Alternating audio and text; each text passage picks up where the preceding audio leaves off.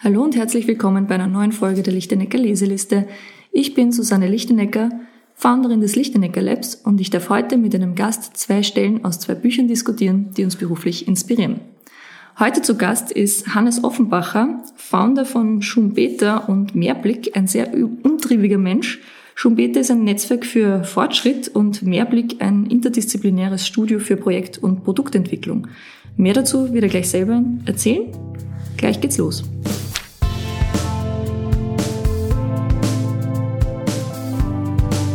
Die Lichtenecker Leseliste. Hallo Hannes. Hallo, servus. Schön, dass du da bist. Schön, dass du aus Tirol extra angereist bist. Gerne. Aber ich habe gehört, du bist ja sowieso öfter in Wien, weil ihr habt jetzt mit Schumpeter und mit Mehrblick, bin mir jetzt nicht sicher, ein Office in Innsbruck und eins in Wien. Genau. Oder bei ja. beiden, okay.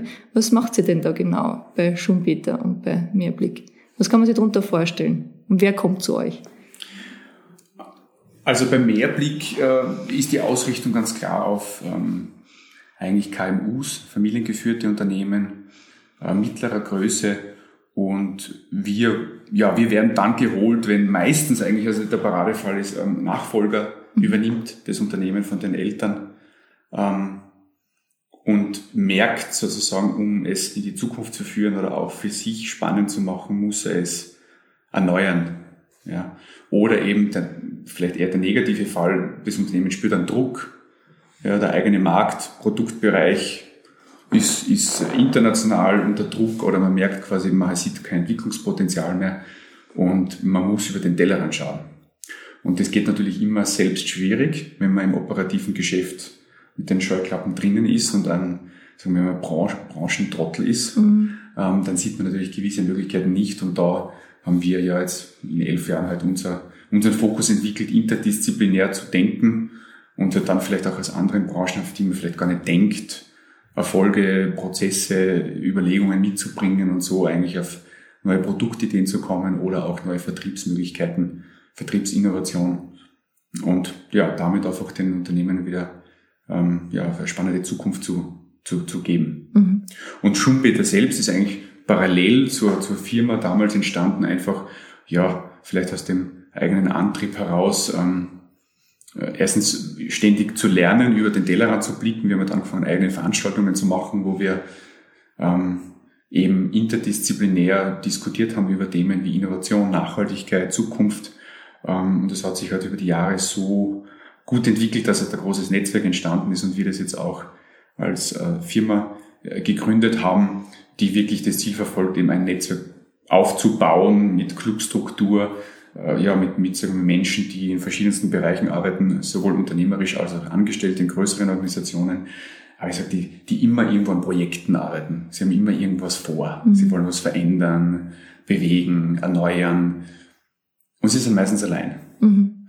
Und für die bieten wir halt mit dem Netzwerk, so wie wir es selber für uns auch gebraucht haben, einfach irgendwo, ja, vielleicht auch ein Netzwerk einer neuen Zeit, das nicht patriarchisch ist, das nicht machtorientiert ist. Also bei uns gibt es seit Ewigkeiten nur das Du-Wort, es gibt keine Titel.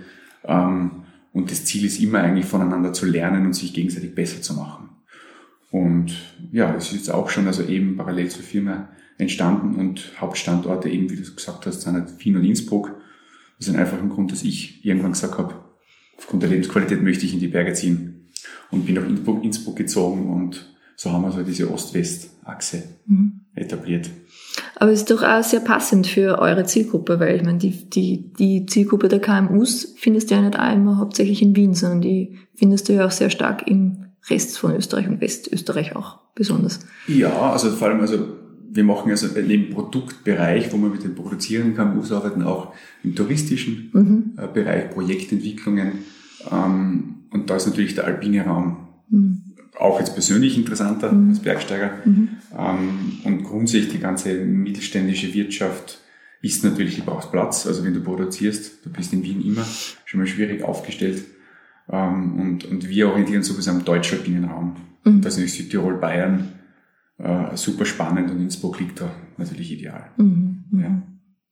Wir, haben, wir kennen uns ja jetzt auch schon ein paar Jährchen, kann man so sagen. Wir haben ja. gerade eingangs geredet, dass wir 2008 schon, also vor zehn Jahren, ähm, auf einem Barcamp gemeinsam waren, dass du ja eigentlich, wir hatten das alle organisiert, war das nur? Dieter. Der, der Dieter, Dieter hat es organisiert, ja, Dieter. genau. Dieter, Dieter Ziennick, ja. Hallo, falls du zuhörst. Ähm, wie hat sich für die eigentlich all das verändert, von damals zu heute? Also jetzt all das, was meine ich damit? Also die Themen, die damals so im Vordergrund stehen, zu jetzt. Mhm. Also ich mache mach zwei, zwei Gedanken dazu. Auf der einen Seite ist es eigentlich unglaublich traurig. unglaublich traurig und, und eigentlich ähm, ernüchternd, mhm. dass quasi dieser, diese Aufbruchsstimmung, wir sind jetzt das Medium, Web 2.0, alte Strukturen lösen sich auf, jetzt haben wir die Möglichkeiten, die Welt zu verändern. Ähm, ja, über diese zehn Jahre, jetzt seit dem Barcamp damals bei HB, dort gemündet sind, dass man das Gefühl hat, es geht nur mehr um Konsumscheiße äh, und Influencer, äh, die den ganzen Tag Content Marketing. Ja, und vor allem auch junge, talentierte Leute. Also damals waren halt viel Programmierer und, und, und Schreiber und, und Gestalter und jetzt kommt da irgendwie vorher, es geht nur mehr darum quasi, oder viele junge Leute, also die jetzt so jung sind wie wir damals, mhm. ähm, ja, definieren quasi Leistung über das Fotografieren von ihrem Frühstück und von sich selbst mhm. und das 15 Mal am Tag was natürlich wenig Substanz haben wird äh, auf die nächsten Jahre für sie alle, die werden alle böse wachen. Mm, und man sich so denkt, was das, ja. Also gerade die neuen Medien, damals Twitter, wir haben ja schon geredet davor, das war halt so First Mover, da waren nur spannende Leute drinnen, alle haben irgendwie interessante Gedanken gehabt, wollten was bewegen. Mhm. Äh, eh das, was wir bei Schube, das wieder vielleicht auch suchen, ja, verstärkt.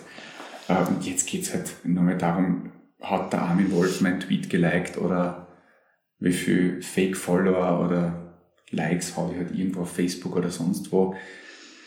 Es ist halt voll geworden. Das äh, ist wahrscheinlich systemisch auch nicht anders möglich gewesen. Ja. Die Großen sind nachgezogen, die großen Medien haben dann irgendwann doch verstanden, dass es relevant ist und haben natürlich mit ihrer Kapitalkraft entsprechend das übernommen wieder. Und eigentlich alle diese ganze Blogger-Kultur ins Nirvana mhm. gedrängt in meinem Gefühl, es gibt mhm. natürlich Nischen und so, mhm. aber irgendwie in der Dominanz ist es, ist es schon irgendwie traurig. Ähm. Und alle sind irgendwie müde, glaube ich, also aus mhm. unserer Generation. Also, bah, lass mich in Ruhe mit dem Ding jetzt langsam. Man fängt an Bergsteigen, ja. meditieren ja. ähm, oder macht ein Lokal auf, ja, weil, weil das etwas Echtes ist endlich einmal und nicht diese ganze Geschichte. Aber das ist vielleicht also das Ende der Pubertät vielleicht von den ganzen Medien und von diesem Thema. Muss vielleicht auch sein. Optimistisch gesehen vielleicht auf diese Entwicklung. Ja, Wahnsinn. Also wir hätten uns ja damals auch nicht vor zehn Jahren gedacht, was jetzt alles geht. Also, äh, wir nutzen es noch nicht. Das ist vielleicht der andere Punkt. Aber im Grunde quasi, wie recht wir gehabt haben, wie sich soziale Medien entwickeln, wie leicht man Menschen erreicht, egal ob jetzt für unternehmerische oder politische Zwecke, ähm, wie leicht man eben in Dialog treten kann. Klutschwein-Manifest, Märkte sind Gespräche, ja, also damals das große mhm. Ding. Das stimmt natürlich absolut, ist alles eingetreten und die Produktionsmittel sind halt unglaublich günstig geworden, professionell. Wir sitzen da, wir machen jetzt einen Podcast in mhm. Studioqualität und das, das mhm. war eigentlich nur ja, ein Leidenschaftsprojekt von dir. Das wäre vor zehn Jahren auch nicht gegangen, hätte sich niemand leisten können auch Videobereich, Spiel, Spielreflexkameras, du kannst Drohnen, mhm. hätten wir, ich kann mich noch gut erinnern, da bei HB nämlich damals hat da hat, hat einer ähm, ein 360-Grad-Foto gemacht. Stimmt, genau. Mhm. Vollwert Media war die Firma. Ja, ja, genau. Ähm, und ich war damals voll abgespaced. Wow, man kann ein 360-Grad-Video machen. Stimmt. Ja, heute würden quasi die Drohnen durch, äh, durch den Raum fliegen und würden mhm. halt Aufnahmen machen. Mhm. Und da sieht man dann schon, okay, selbst wir damals als First Mover hätten uns das eigentlich es nicht ganz vorstellen können, also wie weit es geht. Mhm. Also, weil gewisse eben disruptive Sprünge kannst du nicht voraussehen. Mhm. Und gerade zum Beispiel was über so, so notwendige Dinge wie UMTS, ohne die, die Datengeschwindigkeit mhm. unmöglich. Ja. Mhm. Also so gesehen, etwas Wehmut, dass irgendwie die Euphorie weg ist oder dass es irgendwo so stumpf auf Konsum mhm und, und auf, auf Massenmedien wieder äh, sich äh, ja, zurückgeschwenkt hat. Mhm. Aber grundsätzlich positiv optimistisch natürlich, dass wir noch immer am Anfang stehen. Mhm. Also wir sind jetzt vielleicht in der Pubertät gerade, ja. ähm, aber es beginnt erst. Ja. ja. Schön, dass du das so, so auf positiv und negativ umgemünzt hast, weil es ist natürlich manchmal frage ich mich, ob so ein bisschen auch dieses früher war alles besser ist, weißt du, ob man jetzt irgendwie in so eine Generationsfalle reintappt, weil jetzt sind wir älter geworden, zehn Jahre älter und jetzt ist es natürlich, die Jungen machen jetzt ihr eigenes Ding draus und da kommen wir nicht mehr mit, das verstehen wir nicht mehr so ganz, was die da daraus machen und haben so ein bisschen diesen kritischen, ja, fast Mama-Papa-Blick drauf, so was macht's denn ihr da für ein Plätzchen damit, ja.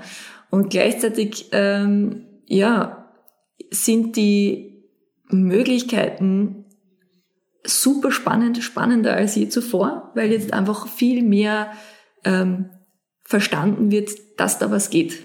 Also jetzt auch in Richtung Innovation raus. Ja, jetzt, jetzt ist es angekommen. Jetzt ist es nicht mehr dieses, du musst die Leiter überzeugen, hey, diese mhm. Dinge musst du da anschauen, das wird nicht vergehen, sondern es ist eher so, verdammt, das vergeht wirklich nicht. Jetzt haben wir uns die ganze Zeit das nur angeschaut, um zu wissen, ob es vergeht oder nicht. Jetzt vergeht es wirklich nicht. Jetzt müssen wir wirklich was machen.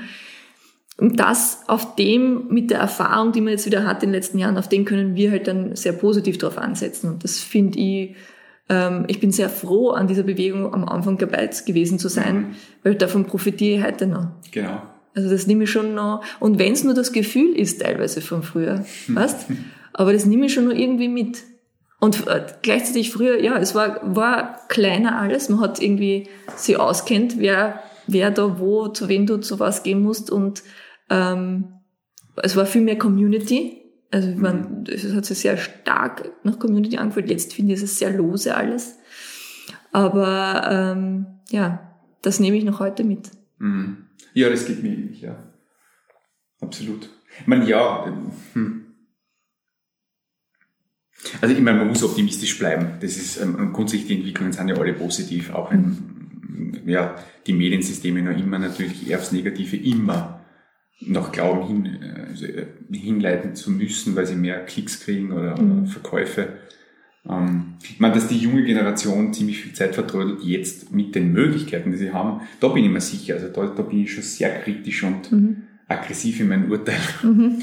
weil ich mir einfach denke, ja, eben bei den Möglichkeiten mit dem Netz und mit den auch Produktionsmitteln, denke ich mir so, okay, wir haben allein in Wien jetzt zwei Millionen Einwohner, ja, wo sind jetzt die Jugendparteien oder die, die kritischen Medien und Blogs und Videocasts und was weiß, also du könntest ja alles so einfach machen mhm. und sie sind aber halt abgelehnt, äh, den richtigen Winkel für Selfie zu finden. Ob jetzt im Fitnessstudio oder mhm. halt beim Schminken, äh, das ist, also das ist schon, natürlich das sind es nicht alle, mhm. Aber es sind schon, es ist schon, es sind schon viele, vor allem viel Kreative. Ja. Also die an sich ja motiviert sind, kreativ sind und irgendwas tun wollen und sich ausdrücken wollen, aber halt einfach in diesem, in der Konsumwelt hängen bleiben. Mhm und das nicht einmal reflektieren. Mhm. Das ist schon äh, faszinierend zu beobachten. Für uns ist es vielleicht gar nicht so schlecht, aber die, Konkurrenz hinten ist schwach, was vielleicht innovative Dinge angeht, aber mm, ja, systemisch, wenn man die Gesellschaft anschaut, ist es nicht optimal. Aber es wird wahrscheinlich, meine, Vermutung ist, dass die nächste Generation, jetzt also nach der Snapchat, äh, Generation, also die jetzt so langsam so 13, 14, 15 wird, mhm dass da vielleicht jetzt wieder ein Umschwenk einsetzt und die sagen, was die älteren Geschwister machen, komplett deppert. Ja, ja. Die, die, die, die Schwester steht nur vom Spiegel und macht Selfies. Und das einfach total in Frage stellen und sagen so, was macht sie überhaupt? Ja, wobei gleichzeitig sind natürlich genau die, diese Millennials oder Generation Y, wie man sie auch immer da genannt hat oder ja, oder noch nennt, ähm, ja auch diejenigen, die fordern und ähm, sich auch mal Lebensentwürfe vorstellen wollen, wo sie eben nicht in diesem klassischen Karriere, Geld, was auch immer ähm, reinfallen wollen, sondern sagen, sie wollen das hinterfragen und neue Entwürfe. De facto meine Erfahrung wiederum mit Leuten, die da sind, also die, die mit denen ich in, in, in Austausch trete, ist dann immer so, ich will alles haben, ja, von allen das Beste, ich will die Kohle und die, ähm, die die, die, die, die Vorteile, sonstigen Vorteile. Aber es gibt auch welche, die wirklich sagen, das war früher so nicht möglich. Also wo du sagst, okay, ich will ein komplett anderes Lebensmodell fahren und es ist auch in Ordnung. Und ich finde, die Systemgleichheit gibt es, aber so wie die große Subkulturen, wie es früher gab, Jugendsubkulturen, wo du gesagt hast, du warst der oder der oder der, das gibt es heute nicht mehr. Heute bist du immer alles. Und das finde ich schon sehr spannend, weil das, das deutet für mich auch in gewisser Weise auf so eine Transformationsphase hin, wo man sagt, ähm, es braucht wieder mal irgendwo einen ja, einen Strang, wo man so einen Orientierungsstrang. Oder gibt es den vielleicht tatsächlich nicht mehr, weil wir so vernetzt sind, mhm. dass immer alles möglich ist, ja? Ich würde aber da voll kritisch sagen, also dieses, diese Millennials oder Generation Y ist in meinen Augen kompletter Humbug. Es funktioniert medial halt gut. Man mhm. kann da Schlagzeile machen, da Geschichte mhm. erzählen. Mhm. Aber das hat mit einer Generation in meinen Augen gar nichts zu tun. Das ist eine Frage von Milieu. Mhm. Bildungsniveau, Milieu, unternehmerischer Hintergrund. Mhm. Also ich glaube, wir reden oft, also was mit Generation Y oft gemeint ist oder in der Diskussion sind halt gut gebildete, meist akademische, urbane und sogar vielleicht unternehmerisch interessierte junge Leute, ja, die, mhm. die, weil dann kannst du auch in Frage stellen, wie, was will ich und wie lebe ich, weil ich arbeite immer wieder mit jungen Leuten und ma, bei den meisten kommt mir schon vor, geht es einfach darum, einen sicheren Job zu haben mhm. und gut zu verdienen und nicht quasi, ja, und da könnt ihr das und das machen und alternatives Lebensmodell und Geschäftsmodell und also das ist nicht die Masse, das ist, mhm. glaube ich, eine, Bubble, mhm. wo wir drinnen sind, wo wir vielleicht zum Teil dazu zählen. Ja, ich kann mich noch gut erinnern, ähm, Sascha Lobo, das ist auch ein mhm. Buch, das ich nicht mitgebracht habe, aber das mich damals sehr geprägt hat. Mhm. Äh, wir nennen es Arbeit. Ja. Mhm. Mit Untertitel Es gibt Besseres als, als jenseits der Festanstellung. Mhm. War ein super Buch. Ähm, was darauf hingedeutet hat, dass man ein Projekt orientiert halt ähm, arbeitet, entweder mit Aufträgen, die man kriegt, oder eigene Projekte mit Geschäftsmodell und nicht immer ständig in einem Hamsterrad sitzt mhm. für irgendjemanden. Ja. Aber das ist trotzdem, das ist eine unglaublich kleine Blase, glaube ich, wo die, die, die sowas realisieren haben können oder auch jetzt, egal die hinten nachkommen, mhm. nicht umsonst sind quasi die beliebtesten Arbeitgeber oder bei Umfragen nur immer äh, BMW, Audi, ja. Red Bull, keine Ahnung, wo ich mir denke, ja, warum, warum will denn ein gut gebildeter junger Mensch einen, einen beschissenen All-In-Vertrag unterschreiben, mhm. wo er nicht einmal beteiligt ist. Mhm. Also, also sagst du mir immer, für mich eher so, da versuche ich nüchtern zu sein, da hilft er immer gut, wenn man im ländlichen Raum, das ist bei mir durch den Tourismus ganz gut, im, im ländlichen Raum Superbahn irgendwo auch mit jungen Leuten mal zum Reden kommt. Mhm. Weil da merkt man, dass die nicht in der Blase leben. Ja. Das ist überhaupt ein guter Tipp generell, wenn man sich mit den Generationen beschäftigt, auch mit denen zu reden. Ja, und nicht, nicht nur über die, über die ja. Äh, Studien und äh, die dann irgendwo zu, genau. vorgelegt werden, ja. zugeschickt werden und so, sondern auch mal oder der Pfarrer, eigene Dorf Feld. oder Kirchenwirt mhm. in einem kleinen Ort mit unter 5000 Einwohnern. Mhm. Ganz, ganz, ganz gut, um zu, zu sehen, quasi, wie schaut Realität auch aus. Also, mhm. Genau, aber das, auch aus, ja, das ist auch ja. der wichtige Punkt. Mhm. Gut, ähm, was hast du denn für ein Buch mitgebracht? Ja, es, es war natürlich schwierig, ja. Auf der einen Seite erschütternderweise muss ich sagen, das, ich, das, das ist wahrscheinlich, geht, geht vielen so. Das Schlimme ist, dass man merkt, man hat eigentlich die letzten Jahre wenig gelesen. Ja. Geht so. Ja. ja. Bücher ja. schon, ja. Ja. Ähm, ja. Und das ist ein Problem. Also ich, ich sehe das selbstkritisch und nehme das ein bisschen auch als Anlass, also das Gespräch mit dir, zu sagen, ich muss wieder, also nicht viele, weil ja. es, es gibt nicht, es gibt ja nicht viele Bücher, die wirklich sagen wir, einen Unterschied dann machen ja. im Denken oder so, die so beeinflussen. Und da gibt es einen Spruch, ein Buch, das nicht dein Leben verändert, ist es nicht wert, gelesen zu werden. Das ist ein hoher Anspruch, aber im Grunde stimmt schon irgendwo, weil es gibt derzeit so viel populistische, vor allem Business-Lektüre über Digitalisierung und bla, was du sagst, ja, kannst schon durchblättern, aber mhm. ein wesentlicher neuer Gedanke wird so nicht drinnen zu finden sein. Mhm also das habe ich eben gemerkt, dass da, da muss ich dann weiter zurückgehen, welche Bücher mich quasi irgendwo geprägt haben oder was ich sage, das ist als relevant mitzubringen. Und eines, ähm, also das, das gewonnen hat dann, ist ein Buch, das wahrscheinlich so gut wie niemand kennt, mhm. weil es nie gut verkauft worden ist. Ja. Ähm, es ist ja schon ziemlich alt, habe ich dann gemerkt, ja, so wie wir. ähm, es ist nämlich rausgekommen 2006 mhm. äh, im Orel Füßli Verlag in Zürich. Ist auch ein ganz kleiner, spezieller Verlag ähm, ähm, und hat den Titel Systeminnovation, die Welt neu entwerfen. Mhm. Ist von Bruno Weishaupt, den wahrscheinlich niemand kennt. Ähm, ich habe das, ich weiß gar nicht mehr, wie ich das entdeckt habe. Das war irgendwie durch irgendwo in einem Blog wahrscheinlich damals noch mhm. oder so. Mhm. Irgendwer hat das erwähnt. Und wie ich das Buch dann bekommen habe, abgesehen davon, dass die Optik eigentlich sehr Apple-artig dann war, Stimmt. Ähm, also unglaublich schön gemacht, einfach sehr reduziert, ja, war da einfach alles drinnen, wo, wo ich jetzt eigentlich auch mit meiner Geschäftspartnerin, mit der Nicole, reflektiert habe bei dem Büchlein gestern eben, dass eigentlich vieles, was jetzt Schumpeter macht oder was sich entwickelt hat, eigentlich auch da rauskommt. Mhm. Warum ich auch versuchen werde, auch das zum Anlass nehmen, mit dem Bruno Weiß Kontakt aufzunehmen. Wir haben einmal schon, ich glaube, ein Interview mit ihm gemacht, textlich, glaube ich, für Website einmal. Mhm. Weil er hat da sehr früh einen unglaublichen Blick gehabt für mhm. Entwicklungen. Also das ist interessant, wenn man jetzt rück, rückblickend draufschaut, was da so drinnen steht. Mhm. Ähm, weil Systeminnovation steht oben in Wirklichkeit, also heute würde man vielleicht sagen, Design Thinking mhm. oder UX mhm. Design, also User Interface mhm. Design. Also so in die Richtung hat er eigentlich 2006 schon ein Buch geschrieben. Mhm.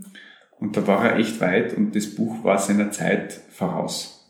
Das mhm. wird man an ein paar Stellen vielleicht immer noch mhm. rausnehmen können, auch sehen. Weißt du, was er für einen Hintergrund hat? Also was er... es steht hinten. er war damals Geschäftsführer der Origio und hat sich selber definiert als Systemarchitekt und hat im, vor allem mit größeren Unternehmen äh, ja, Projekte gemacht, wo er versucht hat, quasi eben disruptive Innovationen zu erkennen, neue Geschäftsmöglichkeiten und, und da hat er halt viele Erfahrungen gemacht. Ich meine, er war da, ich weiß nicht vom Alter her, er wird sicher 50 aufwärts jetzt wahrscheinlich sein, nehmen wir mal an. Mhm. Und war halt, da glaube ich, gerade in der Schweiz mhm. mit größeren Konzernen quasi unterwegs und hat die begleitet und beraten, sehr lange schon. Und das hat er dann irgendwie so zum Anlass genommen, um so ein Resümee zu ziehen. Mhm. Wahrscheinlich auch, ich nehme fast an, dass es auch ein bisschen aus der Frustration ist jetzt vielleicht zu viel, oder ein bisschen aus der Ungeduld quasi, weil er wahrscheinlich viel gesehen hat und gemerkt hat, die Konzerne, die Strukturen brauchen dafür zu lange und verstehen das nicht, mhm. wohin es geht. Mhm. Und das ist bis heute so. Also da hat er auch ein paar Beispiele drin, wo man denkt, das ist noch immer das Gleiche. Okay. Ja, mhm. ja dann sag mal eine Stelle konkret, was er da so erzählt, was er meint. Du, die wichtigste Stelle ist auch ganz vorne an sich, ähm, die, die den Kern auch bildet, die, die, mal über die kann man heute noch immer diskutieren, gerade auch im, im Kontext zu Digitalisierung. Ähm, und zwar, dass er mit einfach versucht, den Begriff nochmal zu definieren, was Innovation ist mhm. und dort darauf hinweist, und das verstehen bis heute die meisten Leute nicht, auch die wenigsten, die auf Boden sitzen oder Innovationszuständige sind, dass Innovation eben nicht lineare Weiterentwicklung bedeutet. Also nur weil etwas ein bisschen besser wird in seiner Grundfunktion, die es eh schon immer gehabt hat, ist das keine Innovation. Und nur weil etwas kreativ ist, ist es auch nicht innovativ. Also das, ähm, und er hat den, den Unterschied gebraucht, dass man sagt, es geht nicht um mehr vom selben, ja, sondern halt äh, Innovation braucht also muss wirklich eine neue Lösung irgendwo sein. Er sieht sie vor allem systemisch, ähm, also dass man eben auch nicht nur auf die Funktion von, einem, von auf die technische Funktion schaut, sondern auf eher auf die, auf die Prozessanwendung. Und er hat auch ein Beispiel drinnen, das war damals auch noch sehr frisch, das aber immer auch noch ein gutes Beispiel ist, ist der iPod. Mhm, ja. Wo er eben ganz klar, also für damals ganz weit, selbst heute verstehen die Leute das noch immer nicht, dass der iPod keine technische Innovation war, dass er das, ja, es hat schon nett ausgeschaut, war super dünn und zum Bedienen lässig. Das war es aber nicht. Also da hat es auch andere gegeben zu der Zeit. Es war die Gesamtsystemlösung mit iTunes, mhm. ja, dass ich unkompliziert mhm. kaufen, synchronisieren kann. Mhm. Also das ist so der Kern von ihm, also es geht um die Prozesse. Mhm. Und dann überlege ich später quasi, wie, welche technischen Möglichkeiten muss ich umsetzen, um den Prozess besser anbieten zu können. Mhm. Und das ist, ähm, also das ist ein Denken, das noch immer fast niemand hat. Das ist super schöne, super schöne Stelle, weil genau damit beschäftigen wir uns, wenn äh, Kunden zu uns kommen und sagen, sie haben jetzt ein Digitalisierungsprojekt Und dann sagen wir und, und wollen dann vielleicht irgendwelche Entwürfe schon mal sehen, um zu sehen, wie, was, wann, ja, was wir eh nicht machen. Ja. Und dann sagen wir, wir, wie, so, so fangen wir mal schon gar nicht an. Weil wenn wir anfangen, dann müssen wir uns euren Prozess anschauen und dieser Prozess wird eventuell komplett neu gemacht werden müssen. Im Idealfall. Mhm. Und das wird nur, und dann schauen wir uns das an und dann jedes Mal kommt auf der Unternehmerseite raus, puh, da müssen wir kulturell auch was verändern. Ja. Und das ist extrem spannend, wie diese Digitalisierungsprojekte oft einen Unternehmenswandel äh, oder einen Change-Prozess im Unternehmen auslösen, den ihnen gar nicht oft vorher bewusst ist. Und wo wir immer so ein bisschen drinnen stehen mit so, euch ist aber eh klar, was das alles bedeutet, ja. Und dann so, ja, ja, aber wir müssen das jetzt machen, wir müssen das jetzt einmal machen. Und wir dann, ja, aber wir fangen jetzt nicht einmal mit, wir machen es schön an, sondern wir fangen einmal an, den Prozess wirklich komplett zu hinterfragen. Wir fangen einmal an, könnt sie das überhaupt? Was braucht sie dann im Unternehmen überhaupt dafür, dass das überhaupt funktioniert? Ähm, oftmals auch viele Freiheiten zum Beispiel für Einzelne, die vorher nicht so da waren, oder Koordination im Unternehmen, das über, über Abteilungen hinweg nicht da war, etc. Es gibt mhm. un unterschiedliche Beispiele, was es halt dann braucht, kommt immer aufs Projekt drauf an. Aber es ist halt so interessant, dass es irgendwie die Digitalisierung auch gleichzeitig schafft, so ein bisschen das trojanische Pferd zu sein, um wirklich Unternehmen zu verändern. Ja, zumindest den Blick zu öffnen. Mhm. Wir haben da viel gemacht mit dem Mehrblick in dem Bereich. Wir haben jetzt gesehen, die Schwierigkeit, und das merkt man jetzt an, an vielen Enden auch, ist natürlich, dass die Konzerne, also sprich, wenn es keinen Inhaber mehr gibt, mit 51 Prozent und mehr, der tatsächlich sagen kann, ich sehe das so und das machen wir so, auch wenn es vielleicht nicht kurzfristig einen Gewinn beschert, sondern eher nachhaltige Entwicklung unterstützt, dann wird schwieriges. Also die Großen werden, ich bin ganz gespannt, massive Probleme haben, vor allem die Börsennotierten sowieso, weil die kommen da nicht raus, ähm, oder nur schwierig raus, weil Kulturveränderung muss von unten kommen, also von allen natürlich, ähm, ist also nichts, was man verorten kann, aber es muss trotzdem die Macht haben, zu sagen, wir gehen den Weg. So, und da stehen die Großen natürlich vor eigentlich einer unlösbaren Frage. Das ja, war bei uns einmal so die Digitalisierung oder damals Social Media oder Web 2.0, mhm. war so der Start, da hat man mit irgendeinem innovativen Marketing-Menschen vielleicht einen Kontakt gehabt, der war voll begeistert, dann hat er das erkannt, dass man die Kultur ändern muss oder wie das Unternehmen tickt, arbeitet, mhm. Verantwortlichkeiten, Abläufe. Und dann muss es aber irgendwann strukturell noch umgetragen werden zu Personalabteilung oder Vorstand oder wie auch immer. Und dann ist aus. Mhm. ja, und das wird die nächsten Jahre, boah, das wird, das wird viele, viele, viele stressen. Mhm. Ich meine, die Konzerne haben vielleicht wieder einfach die Kapitalkraft, dass sie halt noch mit zehn Jahren das aussitzen können, bis sie es dann doch müssen. Mhm. Bei den KMUs ist es anders natürlich. Ja. Da muss man jetzt schneller reagieren und kann man auch. Das wird ja dann der Vorteil, ja. Genau, weil sie auch anders strukturiert sind, genau. Ja. ja. Das, ist aber, das ist auch ein wichtiger Punkt, wenn man sagt, dieses Eigentumsthema ist ja oft so negativ diskutiert. Ähm, dann gibt es ja so, so, so Gemeinwohlökonomie-Gedanken, mhm. die sagen, okay, das Unternehmen muss allen gehören und so. Also ich verstehe schon den, den Grund, warum man auf so Ideen kommt. Wenn man vor allem jetzt ein börsennotierte Systeme anschaut, die nur auf kurzfristige Gewinne ohne Rücksicht ähm, arbeiten, aber man muss dann auch verstehen, wenn es keinen Unternehmer gibt, also keinen Inhaberunternehmer, der vielleicht auch eine Vision gegen Fantasielosigkeit oder Widerstände einfach durchbringen kann, dann hast du keinen Fortschritt. Mhm. Fortschritt ist immer verbunden mit, mit, mit Einzelpersonen, die mehr sehen als andere, aber dann halt auch die Macht brauchen, um es umsetzen zu können. Ja. Genau. Und dann aber auch diese Vision gut ins Unternehmen reintragen können. Ja. Also das sehen wir auch sehr stark, dass du manchmal hast du total die innovativen ähm, Führungskräfte, die ein sehr konkrete und sehr gutes, klares Bild von ihrer Zukunft oder für ihre Unternehmenszukunft haben und auch ihre Rolle im kompletten System dann und Zukunftssystem. Aber oftmals das Problem haben, wie bringe ich die ganze Belegschaft da jetzt mit?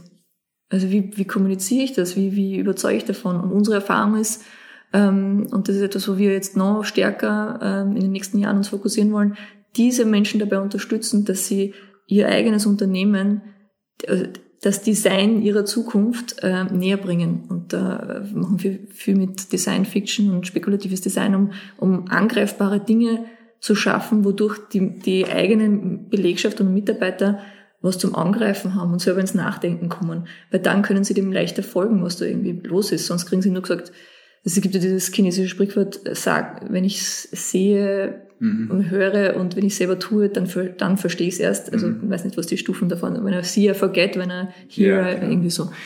Und, und so auf dem aufsetzend ähm, gibt es da, glaube ich, viel Potenzial.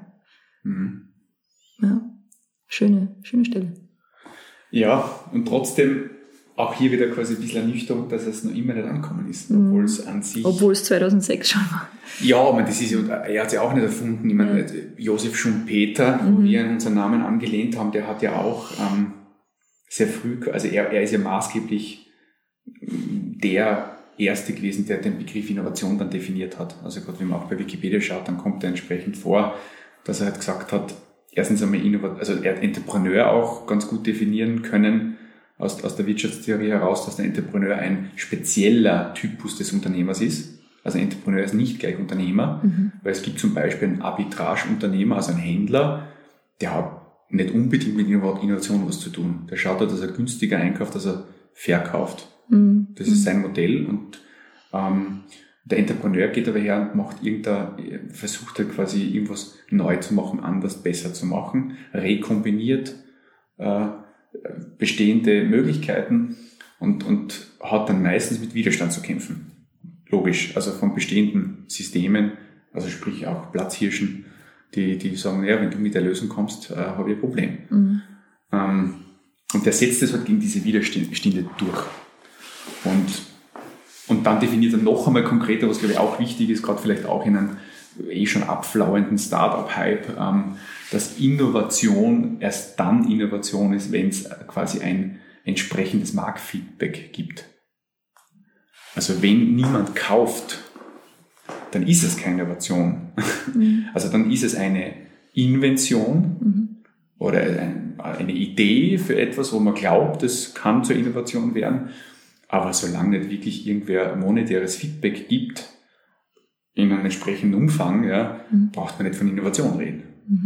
Mhm. Und das ist natürlich heutzutage, ich meine, gerade in der Politik sowieso, aber auch in, in der Wirtschaft, alles ist Innovation, Innovation, Innovation. Mhm. Das ist ein unglaublich missbrauchtes Wort. Mhm. Ähm, aber, aber, aber ohne Marktfeedback, ich sage das einmal jungen Gründern und sage, ja, sie haben so eine innovative Idee, dann erzählen sie mir Meistens ist es nicht interessant, weil sie halt immer nur nach coolen Ideen suchen. Mhm. Das haben wir auch schon wieder so ein Grundproblem, das ist im Buch auch oft drinnen. Sie suchen nicht nach Lösungen. Mhm. Also eigentlich muss man mal ein Problem suchen, das wirtschaftliche Bedeutung hat für eine Zielgruppe.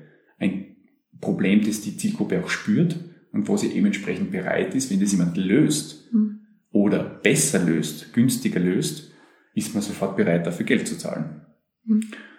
Und die meisten Gründer, die Jungen, suchen halt immer coole Ideen, weil halt die, ja, die, die Medienwelt die, die, sagen wir, die coolen Ideen in den Vordergrund auch stellt. Ja. Mhm. Auch sehr unreflektiert eigentlich. Ja. Also das, da hat halt irgendjemand da einen lässigen Pitch quasi, was cool klingt und man sagt, das ist voll innovativ und das ist der Unternehmer jetzt und da muss man eigentlich sagen, na, also mhm. solange er nicht entsprechenden Umsatz macht und Kunden hat, ist er zumindest in einer Realwirtschaft mhm. nicht relevant. Dass es quasi auch risikokapitalfinanzierte Teilsysteme gibt, ja, wo das keine Rolle spielt, weil da ist die Innovation oder der Erfolg eher, kann ich anderen die Fantasie geben, dass das unglaublich groß werden könnte und de dementsprechend einen hohen Wert hat. Mhm. Da gibt es halt andere Spielregeln. Aber wir leben am Ende in der Realwirtschaft. Doch noch, auch wenn manche das nicht glauben. Ähm, und da, da, da gehen die, die Dinge ein bisschen anders. Ja. Und das ist ganz wichtig, glaube ich, für junge Leute auch, man müsste sowieso ein bisschen mehr diskutieren, weil letztens auch mit jungen Leuten diskutiert, die bringen dann oft so diese Beispiele, ja, na, nichts, diese alte Wirtschaft ist auch langweilig und braucht doch morgen keiner mehr, weil Uber hat keine Autos und Airbnb hat keine Hotels und so weiter. Also da gibt es ja diese eine Grafik, mhm. ja, äh, die eine der dümmsten Grafiken überhaupt ist. Ich meine, sie, sie, sie regt zum Denken an, aber weil sie einfach ausblendet und verkürzt und, und, und damit quasi auch gerade bei den jungen Leuten den Glauben bringt, dass alles digital ist. Und die Digitalisierung, das Potenzial ist eigentlich nur die, die digitale Vernetzung von physischen Mensch-Maschine-Systemen. Und deshalb alles physisch noch. Ja, vielleicht gibt es einmal andere Entwicklungen, aber es ist physisch. Und wenn ich ein Uber bestelle, habe ich trotzdem ein physisches iPhone in der Hand vielleicht, das irgendwo gebaut worden ist, wo irgendwo Materialien abgebaut werden, damit sowas entsteht. Ich habe eine LTE-Verbindung, wo physische Antennen und Masten und Kabel und Satelliten irgendwo sein müssen und ich habe ein physisches Auto, das irgendein Hersteller baut und eine physische Straße, die irgendwer baut. Also so dieser absolute stumpfe quasi äußerst digital und nur mit digital ist relevant, ist sehr lächerlich aktuell gerade. Die Medien machen da auch gut mit, ja, die, die verstehen es selber, glaube ich, gerade nicht, ja, was da abläuft. Aber eben ohne, ohne normale realwirtschaftliche Güter und Produzenten und dort Innovationen gibt's alle großen Einhörner nicht. Ja. Weil sie alle nur aufsetzen auf der physischen Welt. Mhm. Wer das gut erkannt hat, finde ich in dem Beispiel, ist auch Amazon, weil die haben eben sehr früh begonnen, gegen den Willen von vielen Investoren sehr teure, sehr risikoreich physische Lagerhallen zu richten, Hm. was jetzt äh, natürlich ein unglaublicher Garant für den Erfolg ist von Amazon. Hm. Weil sie nicht nur digital eine Vertriebsplattform wie eBay äh, mehr sind, sondern einfach mehr. Sie sind Handelsinfrastruktur. Und das ist schwer kopierbar. Und das auch für andere. Ja, also ihr genau. Geschäftsmodell nicht nur auf das verlassend, dass Ja. ich meine eigenen Produkte bestmöglich verschiffe oder versende, sondern dass quasi meine Learnings daraus auch anderen möglichst friktionsfrei zur Verfügung Ja. stelle. Und das wird spannend, weil zum Beispiel Facebook ist natürlich äh, immer das Lieblingsbeispiel von allen, aber Facebook hat, ist, halt ein, ist ein Medium, Medienplattform, eine Kommunikationsplattform und, und hat natürlich unglaubliche Daten, mit denen man viel machen kann. Aber trotzdem im Vergleich ist es trotzdem ein wackeliges Konzept, das eigentlich gerade mit politischen Entscheidungen eigentlich sehr schnell kollabieren könnte. Ja, ich meine, Sie haben jetzt gerade letzte Woche Ihr erstes physisches Produkt auf den Markt gebracht, das Portal. Bin gespannt, ähm, ob das jemand kauft. Klar, klar ist es nicht, warum man es kaufen sollte. Mhm. Und ähm, aber natürlich sieht man, die Gedanken gehen dorthin, weil Sie ja sehen, Sie können nicht nur auf Ihrer ja, Virtualität, von Ihrer Virtualität, also man sieht es ja auch, alle die, äh, auch wenn du jetzt ganz banal im Online-Shopping drinnen bist, selbst die investieren ja, wenn du ganz groß und erfolgreich Mhm. bist, machst du irgendwann noch einen Flagship-Store. Ja, Also fürs Erlebnis auf jeden Fall mal. Ja. Genau. Also das ist so dieses ins Physische dann zu investieren, widerspricht sich ja dann nicht. Ja. Ob es dann erfolgreich ist wie bei Facebook, wird man sehen. Ja. Ich meine, ist- die sind ja wieder so groß schon, also das ist wirklich too Die big to fail. dann. Ja. Ja, also die haben natürlich, also ich glaube, es wird spannend sein, wie Facebook sich entwickelt oder auch Google und Co., weil, wie gesagt, das sind so große Maschinen, die so verlässlich jetzt Kapital bringen. Da Ja, aber wie?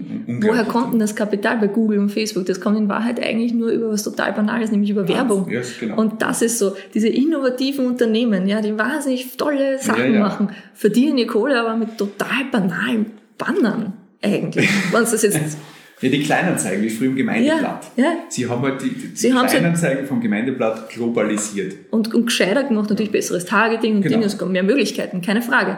Aber das, wo sie tatsächlich, wo die Kohle fließt, ist, ist so banal. Das ärgert mich manchmal so. Ich denke, Ja. erst, wie, wie cool es wäre es, wenn die nicht ihr Geld mal anders verdienen würden. Aber gut, ich meine, Sie spüren natürlich einen Druck, den ich ganz lustig finde, aus einer also, also psychologischen Komponente heraus. Es ist ganz interessant zu beobachten, dass halt, ich stelle mir mal so vor, der, der, der, der Zuckerberg sitzt quasi zu Hause am Abend und, und, und schaut am, am, am Pad quasi vielleicht irgendwas, was so sich tut. Und dann sieht er irgendwo schon wieder Schlagzeile von einem Elon Musk.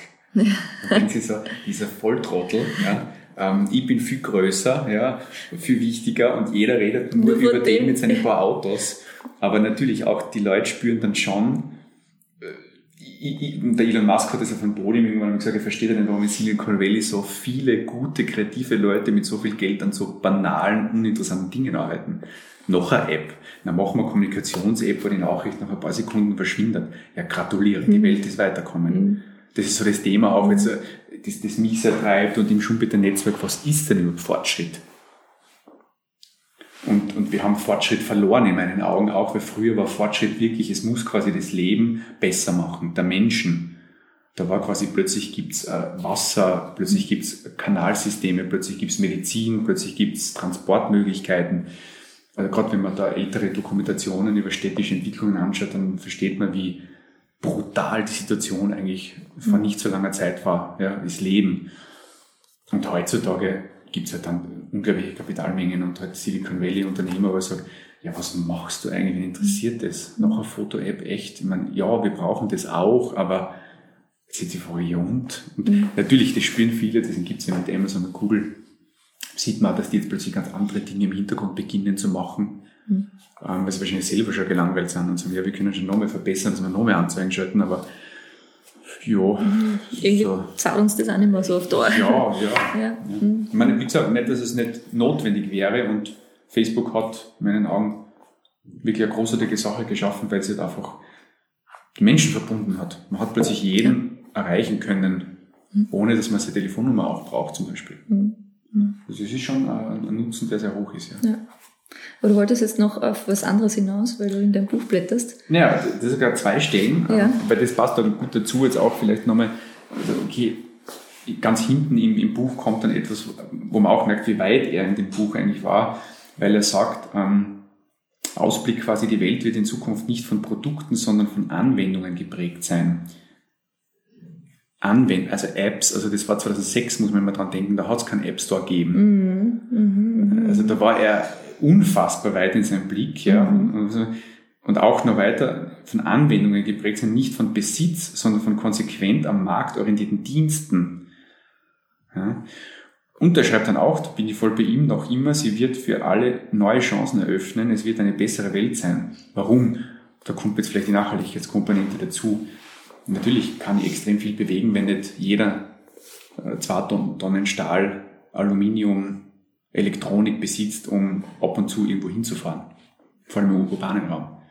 Ja, also wenn ich quasi Anwendungen baue, die natürlich physische Produkte integrieren, muss sein, aber halt anders, also mehr auf diese äh, ja, Sh- Sharing Economy, die noch nie aufgetaucht ist bis jetzt, richtig, kommt aber mit großen Schritten, ähm, dann wird es interessant, weil einfach Ressourcenverbrauch sinkt und Qualität steigt und Preis sinkt und Gewinn aber auch, also es ist eigentlich ganz lustig, ich muss mal länger noch graben, wer jetzt doch verliert, weil am Ende irgendwie kommt davor alle gewinnen, das Ja. sagt auch er, weil es stimmt schon irgendwo, weil Beispiel jetzt zum Beispiel Skiverleih, ja, wenn man jetzt für Ski fährt, das ist schon faszinierend. Du kriegst einen Premium-Ski um 30, 40, 45 Euro pro Tag. Der kostet im Einkauf den Shop wahrscheinlich 400 Euro, der Ski. Jetzt kann man so schnell drüber rechnen, hm, also allein das Produkt selber ist noch fünfmal schon mal erinnern oder sechsmal. Natürlich hat er eine Infrastruktur, hat einen Shop, hat einen Angestellten, aber trotzdem, das ist echt ein gutes Geschäft. Natürlich, der Hersteller verkauft weniger Ski. Das ist sicher Fakt. Also der muss sei vielleicht auch gesund schrumpfen oder sich verändern. Aber sonst der User gewinnt, weil gerade wenn du jetzt nur einmal Skiurlaub machst im Jahr, warum sollst du einen Ski kaufen? Ja. Die Umwelt gewinnt, weil du weniger Ressourcenverbrauch entsprechend hast. Also da gibt es schon jetzt äh, ja noch viele Modelle, die, die, die interessant sind. Ich bin gespannt, wie es weitergeht. Es wird, es wird noch schwierig sein, rechtlich, glaube ich, in vielen Bereichen, ja. So das Sharing wirklich durchzusetzen, dass immer dann die Rechtsfrage wieder ist, wenn ein Shop sagt, am Abend wird er zur Bar oder der Coworking Space wird am Abend äh, zum Studio oder wie geht es wieder rechtlich? Das, Da gibt es bei uns natürlich vor allem Limit, Limits, die ein bisschen schwierig sind. Ja. Aber die Anwendungen, das Ja. ist so, Das ist wirklich sehr, sehr früh. Sehr, sehr früh ja, darüber. ja, und wenn er 2006 das Buch veröffentlicht hat, Ja, hat er schon länger dass er Anfang 2000 schon das gesehen hat. Mhm, mhm, Also da war er wirklich, ähm, wirklich gut unterwegs. mhm. Mhm. Und das ist auch wieder dieses, äh, den, den Satz, den wir bei uns verwenden, ist, wir, wir wollen uns nicht nur die Applikationen anschauen der Technologien, sondern wir wollen uns die Implikationen auch anschauen der Technologie. Und das ist auch das, was du alles äh, jetzt aufgezählt hast und wo man sich auch als Unternehmen, die jetzt davon reden, in ähm, Innovation zu gehen und zu investieren und zu und in die Digitalisierung zu gehen, nicht nur zu schauen, rechts, links, was, was ist gerade da, was mache ich damit und da muss ich jetzt irgendwie mithalten, sondern sich auch eben anzuschauen, wenn ich ein Unternehmen bin, das eine Applikation dieser Technologie verwendet, was sind die Implikationen, die ich da davon Ja. Auslöse oder mit denen ich rechnen muss. Ja, genau. Ja. Sehr spannend. Mhm. Wir kommen ja langsam zum Ende, glaube ich, oder? Genau. Ich, ich wirf noch was rein, was, Mhm.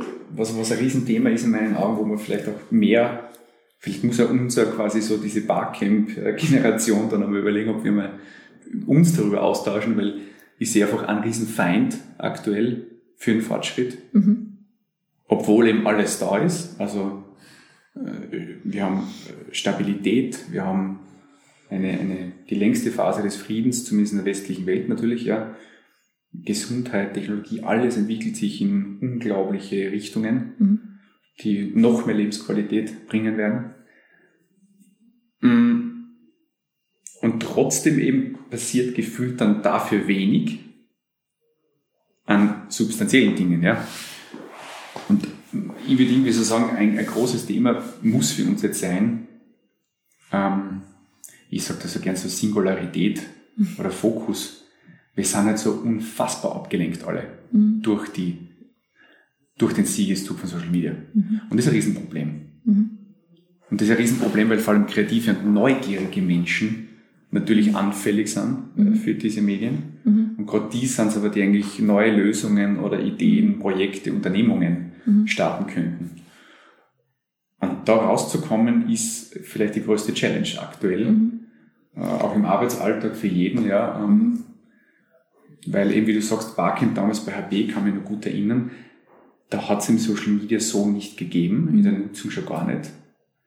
Das heißt, wir waren halt zwei Tage wirklich nur am wir waren da. Ja. Also mhm, wir waren wirklich im, im Raum mhm. und mit dem Kopf wirklich im Gespräch und in diesem Prozess, im Diskurs. Mhm. Wenn man heute auf ein Barcamp, glaube ich, geht, ähm, wird es anders ausschauen. So dann eher mal die, die, die, der größte, die größte Idiotie war dann die Twitter-Wall. Ja. Das hat dann das ins Absurde geführt, mhm. sozusagen, wo man gesagt okay, ich bin so im Raum, aber eigentlich schon nur aufs Handy. Mhm. Und das wird die große Frage sein, wie kommen wir raus? Ich glaube, ich glaube die, die, die Innovatoren der nächsten Zeit werden gut überlegen und äh, Computer beziehungsweise Internet oder kommunikationsfreie Zeiten integrieren müssen. Gibt's ja schon. Gibt, also es gibt ja schon viele Initiativen, die in diese Richtung gehen.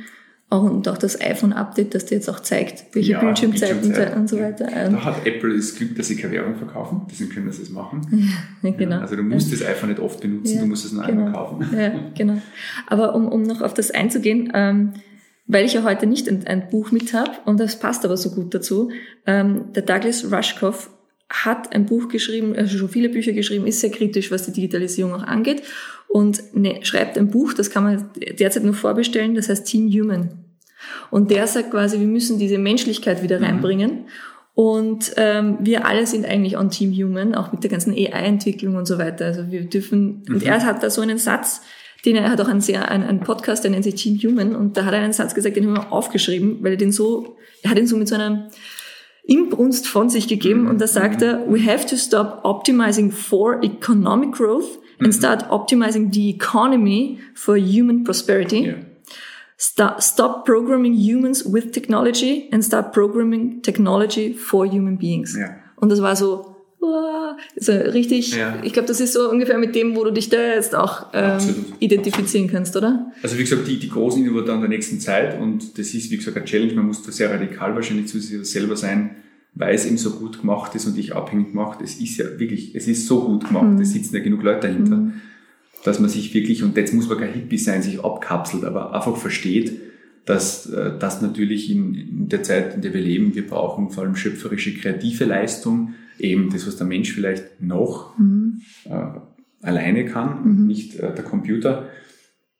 Und, und das in Kommunikation nicht die einzige Arbeit ist. Mhm. Aber solange Leute quasi, also vor allem in der Bürowelt halt reinkommen in der Früh und drei Tasten drücken, nämlich in unterschiedlicher Reihenfolge, Kaffee, Computer, Klospülung mhm.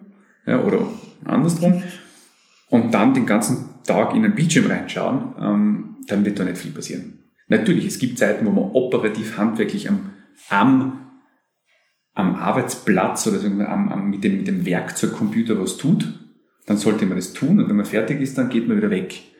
Und da haben wir aber noch ein paar Schritte auch was Arbeitswelten angeht, weil wie gesagt, die, die Arbeitsplätze grundsätzlich nur computerzentriert sind. Mhm. Ähm, und das ist dann schwer oft in der Diskussion, wo man sagt, ja klar, gerade in einer Agentur zum Beispiel, ja, ja eh, aber äh, da ist eigentlich das Physische, diese Pinwände oder was auch immer, zu sagen, okay, ja, ich habe einfach pro Tag maximal, vielleicht, fangen wir mal klar an, sechs Stunden darf ich nur am PC aktiv mhm. sein. Mhm.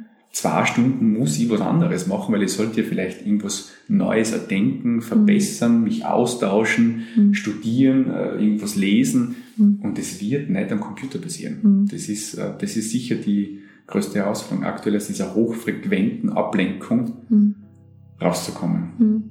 Die, die schaffen, werden reich werden und oder die Welt retten. Jetzt kann ich nichts mehr drauf sagen. Das ist der perfekte Abschluss. Danke dir dafür. Bitte, gerne. Äh, überhaupt danke fürs Kommen und liebe Hörer, bis zum nächsten Mal.